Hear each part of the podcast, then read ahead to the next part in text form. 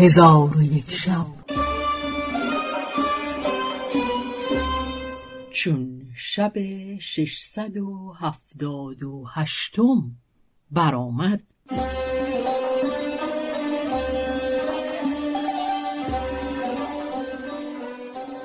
گفت ای ملک جوان آمدن آن لشکر به شهر مدائن سببی عجیب داشته است و آن این بود که چون ملک شاپور دختر خود فخرتاج را با دو تن از خادمان بفرستاد و به ایشان گفت که این دختر را به جیهون درافکنید ایشان فخرتاج را بیرون برده به او گفتند که از پی کار خیش رو خود را به پدرت آشکار مکن که ما را و تو را هلاک سازد. آنگاه فخرتاج حیران ماند.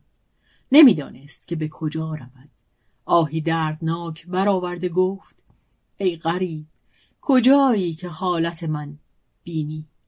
و همواره از جایی به جایی و از وادی به وادی همی رفت تا اینکه به بادیه ای رسید که در خرمی به باغ بهشت میمانست و در میان او حصاری بود بلند بنیان.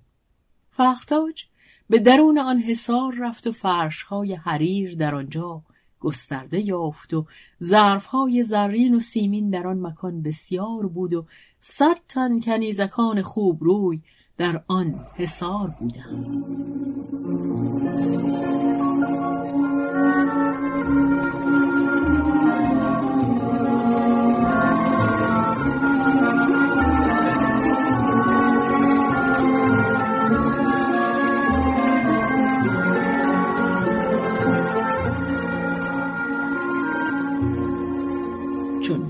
کنیزکان فخرتاج بدیدند به سوی او برخواسته او را سلام دادند و ایشان را گمانیم بود که فخرتاج از طایفه پریان است.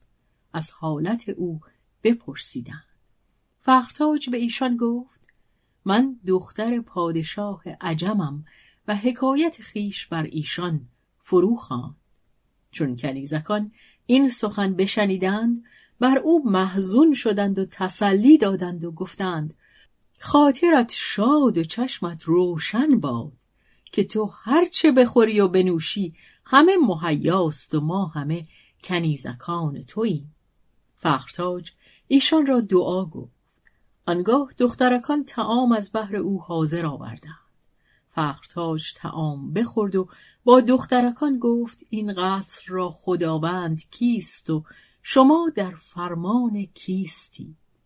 گفتند ما در زیر حکم ملک سلسال ابن دال هستیم و او در هر ماهی یک شب در این مکان آید و بامدادان از بحر حکمرانی در میان قبایل جان برود.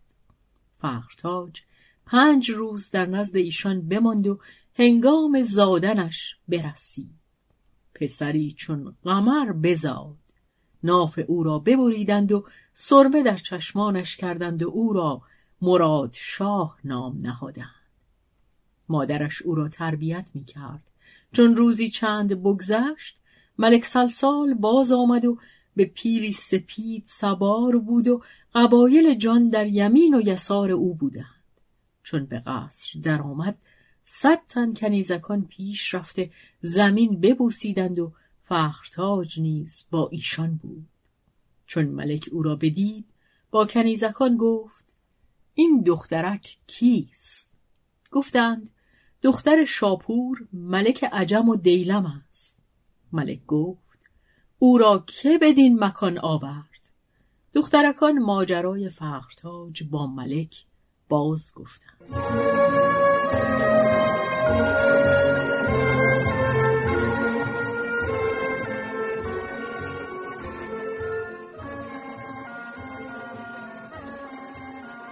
ملک گفت ملول مباش و صبر کن تا پسر تو بزرگ شود.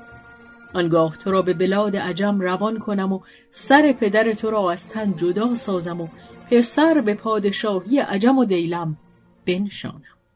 در حال فخر تاج برخواسته پای ملک ببوسید و او را دعا گفت و به پرورش فرزند خیش پرداخت تا اینکه پسر هفت ساله شد. با فرزندان ملک سوار گشته به نخجیرگاه می شدند و درندگان سید می کردند و از گوشت آنها می خوردند تا اینکه مراد شاه را دل از سنگ سخت تر شد. چون او را عمر به پانزده سال رسید با مادر خود گفت ای مادر پدر من کجاست؟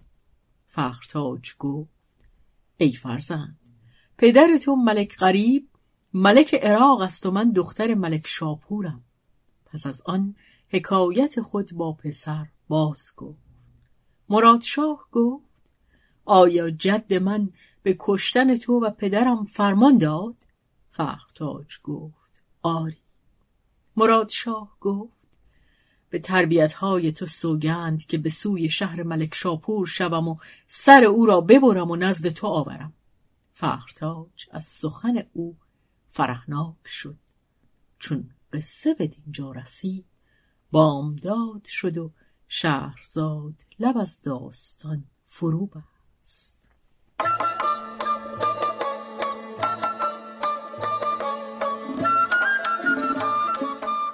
قصه گو شهرزاد فتوهی تنظیم مجتبا میرسمی